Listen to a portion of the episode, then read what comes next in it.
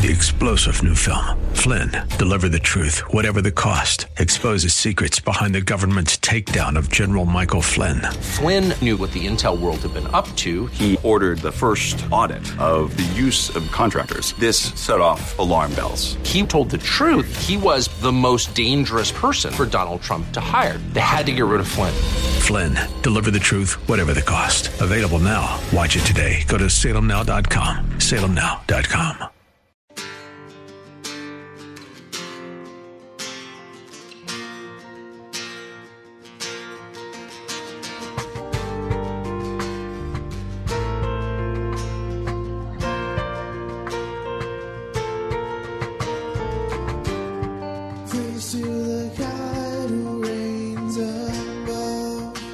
Hello, and welcome to In the Word, a ministry of Calvary Chapel of Orlando. We hope that God speaks to you today as we continue our study verse by verse, chapter by chapter through the Bible with Senior Pastor Will Ramirez. Today, as we continue our study in the book of 2 Samuel, rather than flee temptation, David gives in to it. We'll pick it up in 2 Samuel chapter 11 verse 3. Once again, that's 2 Samuel chapter 11 verse 3.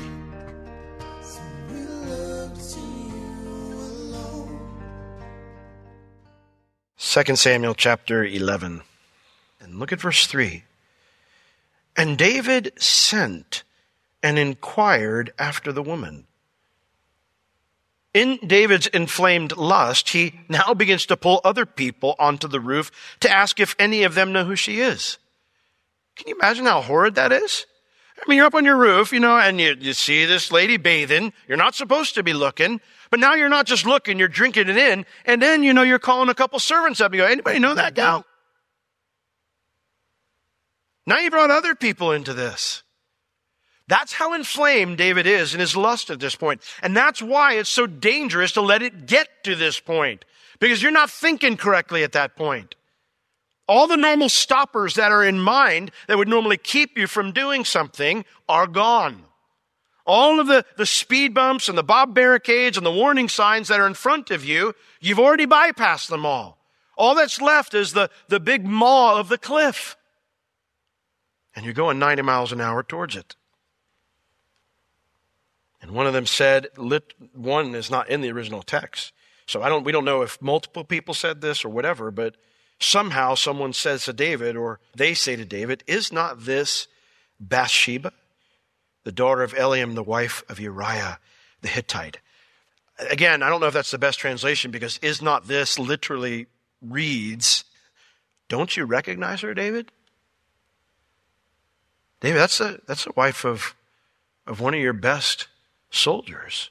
That's the, the daughter of one of your best soldiers. That's the granddaughter of your chief advisor. Don't you recognize Bathsheba, David?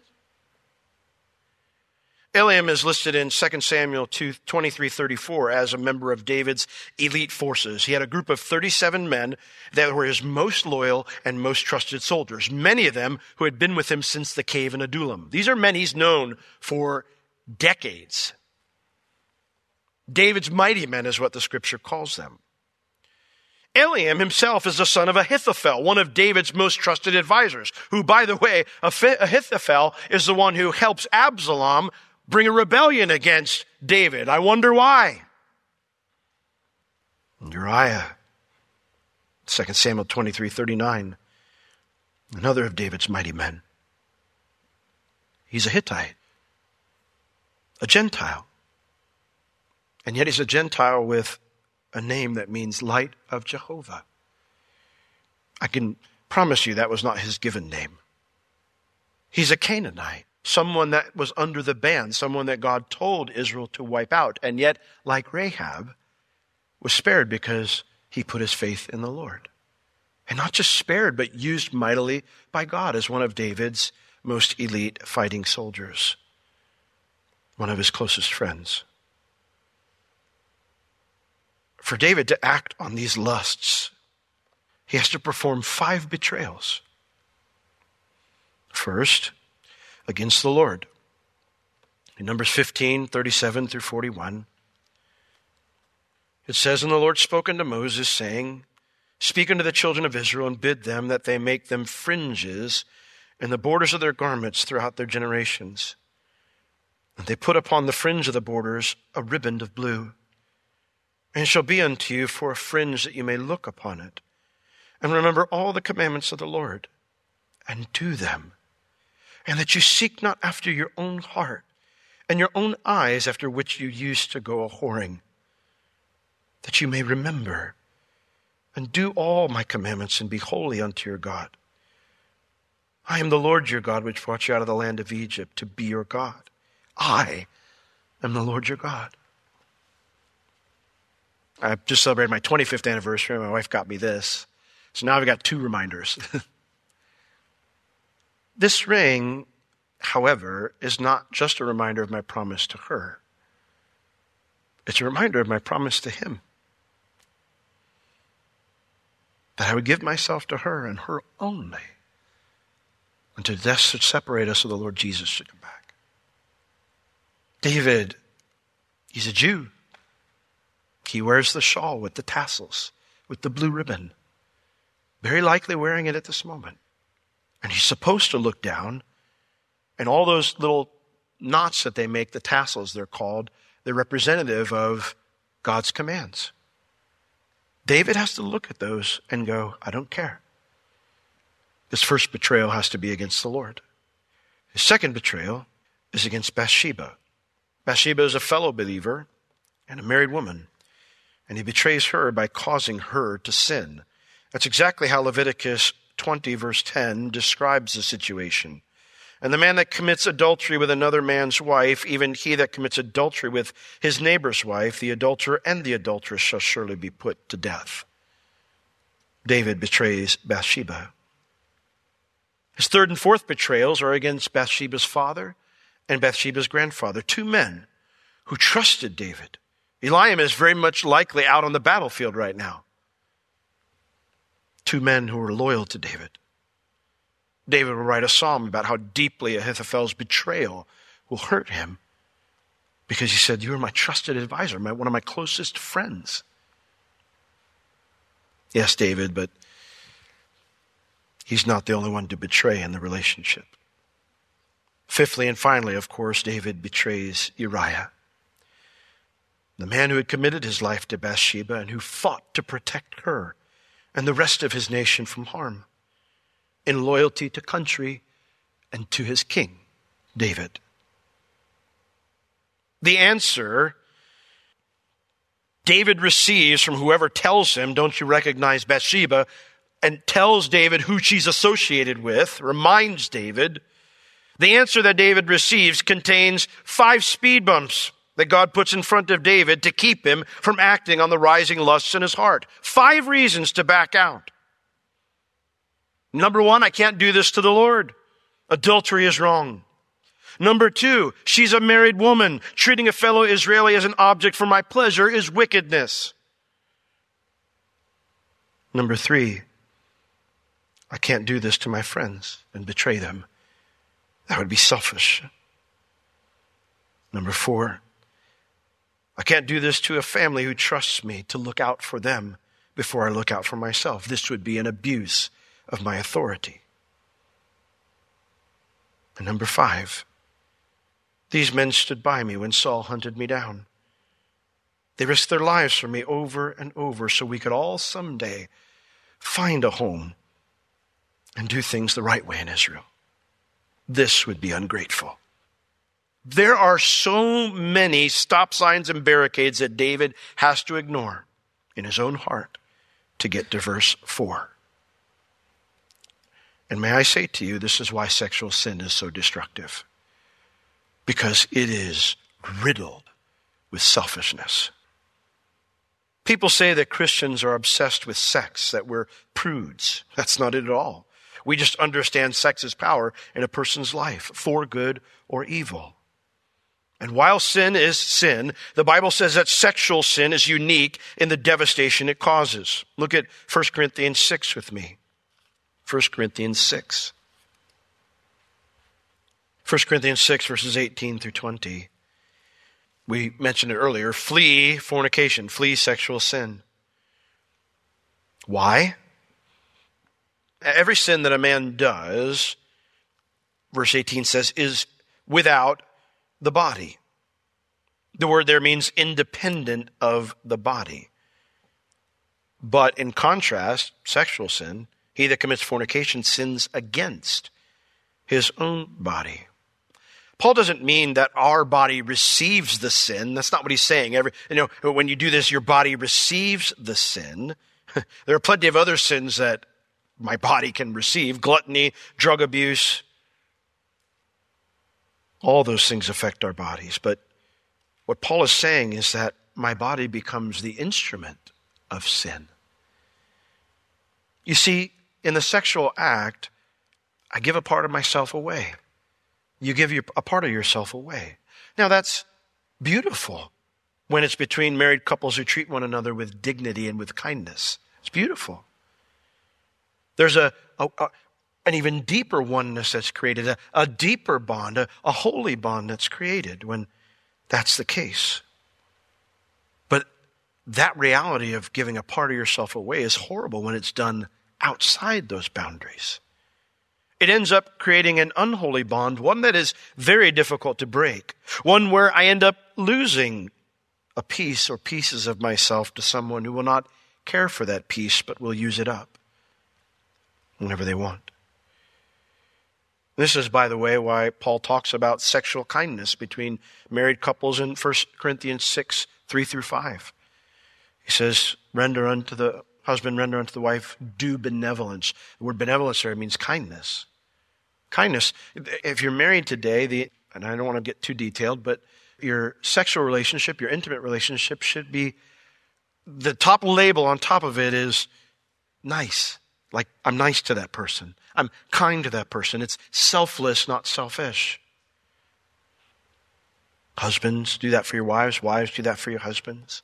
Consider one another that you don't separate for long periods of time unless it's for fasting and prayer because you don't want to tempt each other. You don't want to discourage each other. You don't want this to become a, a place where walls are built up in your relationship. It's, it's a sensitive place. It should be dealt with with kindness. In Hebrews chapter 13, verse 4, we see God's design for sex. We see in Hebrews 13, 4, it says, Marriage is honorable in all, and the bed undefiled, but King James says whoremongers. You got to have a King James Bible so you can have that word. Just the sexually immoral and adulterers, God will judge. This is God's design for sex powerful, beautiful, pure, tender. Now, when we examine David's life, unfortunately, David's already crossed all of God's boundaries there by taking multiple wives, right? I mean, he's already, he's already thrown out the, the trust that's supposed to be there in the intimate relationship of a husband and a wife. He's already thrown out the idea of, of uh, the marriage bed being undefiled. And so when you keep giving pieces of yourself away like this, it warps your thinking to the point that you seek to satisfy your lust no matter what the boundaries are or who it hurts. And so in verse 4, David takes something that isn't his.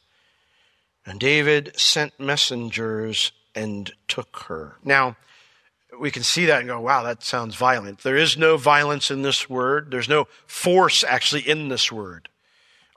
Of this, all language experts agree. In fact, that it says she came later on in the verse makes it clear that she came of her own free will. She was not taken against her free will. And yet, and yet, by sending for her, David took something that wasn't his.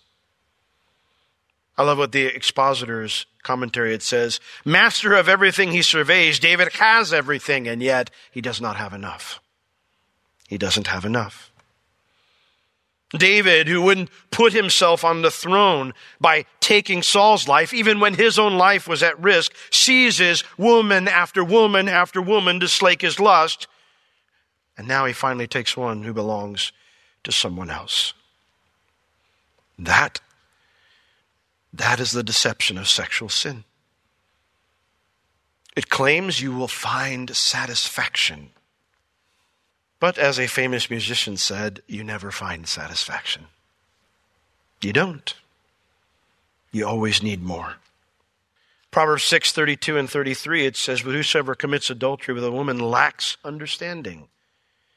He that does it destroys his own soul. A wound and a dishonor shall he get, and his reproach shall not be wiped away. Adultery leaves a stain on your soul, one that only the blood of Jesus can wash away. But even then, it is hard because even though the Lord forgives and the Lord can restore, everyone affected by an affair remembers. And the enemy is quick to bring reminders. Whether it's of your own failure or it's someone else you hurt through your failure. And that is why the person who does this, Proverbs says, lacks understanding. They aren't thinking about the long term consequences of such behavior. It's why most affairs, when it finally comes out, they, instead of turning the person around, it tends to just send them further off the deep end. Because facing the reality of what you did is almost too painful. So better just keep doing what you're doing, to keep seeking to satisfy the urge than actually face reality that I'm going to have to live with this for the rest of my life. And so, David takes something that isn't his, and then David and Bathsheba agree to have an affair. In verse 4, it says, And she came in. The language came in it's really hard again to translate this into English because it carries the image of motion toward David. The image here is not of a woman who is frightened, a woman who is intimidated. It's not an image of a woman who feels pressure. It's not an image of any of these things. It's an image of a willing forward motion toward David. The language contains no indication of resistance from Bathsheba. Now, of course, you know, just like with David, like, why are you not going out and fighting against the Ammonites? We kind of wonder here, Bathsheba, why, why are you not, why are you engaging in this? David's, I mean, he's wronged you all sorts of ways already, even just inviting you up to the palace. Why are you engaging in this? All sorts of motives have been postulated for, for her. Vanity, that, oh, the king's got his eyes on me. Lust for power, the position that she could have if she was attached to the king. Physical attraction. I mean, all these things are there. Some even postulate based on 1 Kings 117 when she comes in and says, David, you made an agreement that my son Solomon would be your heir. You'd be your successor. Some postulate that she agreed to the affair with an agreement that if she got pregnant, the child would become David's successor. Truth is, we can speculate all we want, but the Bible is silent on why she entered into this affair with David. Doesn't tell us. We don't know. Now, because we don't know, this has led some to go the opposite direction and absolve Bathsheba of any wrongdoing. What could she do? David was the most powerful man in Israel. Resistance was impossible. and yet, the Bible speaks very clearly when instances of rape or abuse of authority and pressure are involved in situations like this. And none of that language is used here. You need to remember this. Yes, a common woman, those things might have fit the bill. But Bathsheba is the wife of a high ranking military man with multiple family ties to powerful men in David's government. She was not powerless like most women in Israeli society would have been. And so, the scriptures need to be taken at face value. David invites her into an affair, and she accepts the invitation. And so the scripture says, and he lay with her, for she was purified from her uncleanness. The story spares us the awful details and just says it happened. And the reason that they were able to act on the wishes for an affair is because she had just been cleared from her time of uncleanness from her monthly cycle which of course also put her at the time of ovulation, but that's a topic for next Sunday, part two. Now, David and Bathsheba's son Solomon, he would later write Proverbs 5, what we read in our scripture reading. So let's just return there. And I know I'm out of time, but I kind of want to finish this up. So if you'll indulge me.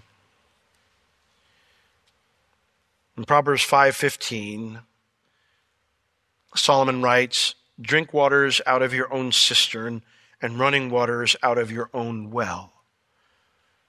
Yeah, obviously, he's making a, an allusion here, an illustration to the intimate relationship. You've, you've got your own well already. Why are you, why are you looking to drink from other wells?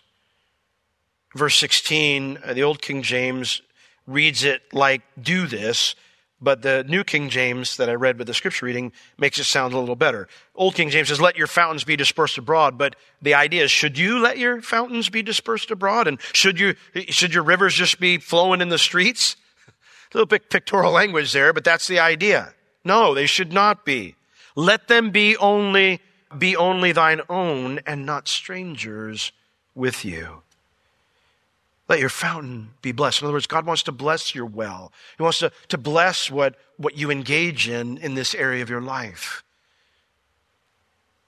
And how you do that? By rejoicing with the wife of your youth. And then it gives details of what that looks like that I won't go into. And then it gives a warning. Verse 20 Why will you, my son, be ravished with a strange woman and embrace the bosom of a, of a stranger? Someone who's not your spouse. Listen, David didn't have these words, but he had the commands of God. He had lots of speed bumps from God. We don't have that excuse, though. We have all these words, we have access to all these truths. And so I say this to you tonight if you are flirting with someone who is not your spouse, if you are involved in an affair, if you are fantasizing adultery, if you're watching or reading entertainment about those who commit adultery, stop. God sees.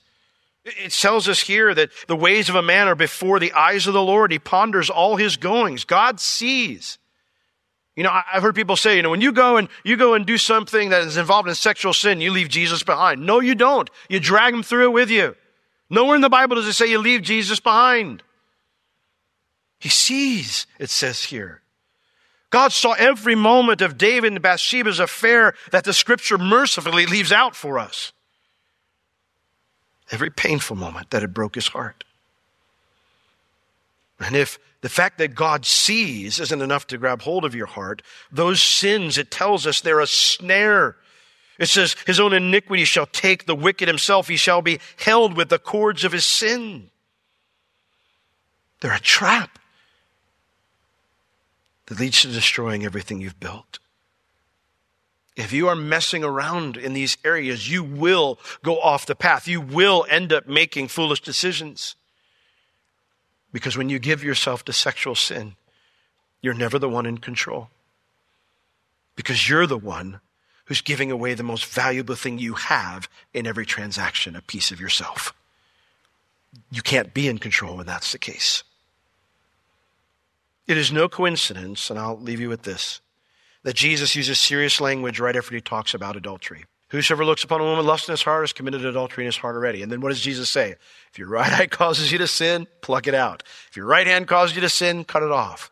What's Jesus saying? We should all be walking around eyeless and handless? No. What Jesus is saying is take sexual sin seriously. I've said this before, but one of my favorite illustrations of how you deal with sexual sin in your life is the movie scene from Fireproof, where you know Kirk Cameron, the, the, the actor the, who plays the lead, he's got a pornography problem, and he's it's up there in front of him. He's trying to start walking with the Lord, and, and he's got this temptation that pops up in front of him on the screen. And what does he do? He clicks. And of course, as soon as he clicks and the guilt hits him, he goes and he starts reading the book that his dad gave him. And his dad talks about how when temptation comes, there's only one way to deal with it. You've got to eradicate it. And he takes the computer monitor out and he takes a baseball bat to it. That's what Jesus means when he says, if your right eye causes you to sin like this, cut it off, pluck it out. Your right hand causes you to sin, cut it off. There is only one way to deal with sexual sin, and it is extreme prejudice. Because if you don't, you can never recreate and renew the mind. So you can start thinking correctly about God's creation. That that person that you're looking at or flirting with or having the affair with is someone he made. It's someone's son, it's someone's daughter, it's someone's husband, it's someone's wife, it's someone's dad, it's someone's mom. It's someone that God created. They are not an object for your use or my use. I said this is part one because I realize this is a heavy message and probably leaves many of you feeling condemned. Understand there's more to the story, and we will get to that. If you're involved in these things, I didn't say these things to condemn you. I said them to challenge you. And I said them so that you'll run to the Savior who can rescue us from these things. So if you're struggling with sexual sin, and my best guess is that many of us are because of what the numbers say. If you are, come boldly before his throne of grace. Find the help, the grace, and the mercy that you need from your great high priest who knows what it's like to be tempted and yet never gave in to it. He can help you overcome. This has been In the Word with Pastor Will Ramirez, a ministry of Calvary Chapel of Orlando. You can listen to all of Pastor Will's sermons and find other valuable resources online at www.calvarychapelorlando.com or on the Calvary Chapel Orlando app, available on iTunes and Google Play. If you have any spiritual or physical needs, please contact us. We would love to pray for you and assist you in any way we can. You can reach us at 407 523 0800 during our office hours, Tuesday through Friday, 9 a.m. to 4 p.m. Thank you for joining us today. We will see you next time as we continue to learn, walk, and live in the Word.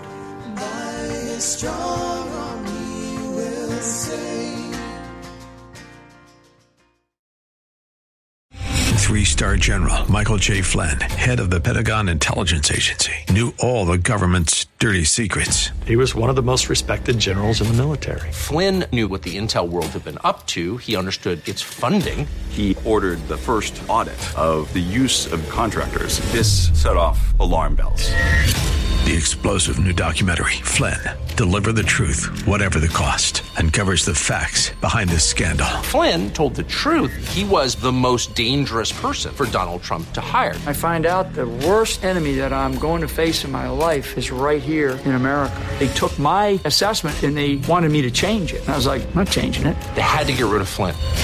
With in depth interviews, archival footage, and never before seen personal records of the man behind the headlines. I just felt like I was drowning. Flynn, Deliver the Truth, Whatever the Cost. Available now. Watch it today. Go to salemnow.com. Salemnow.com.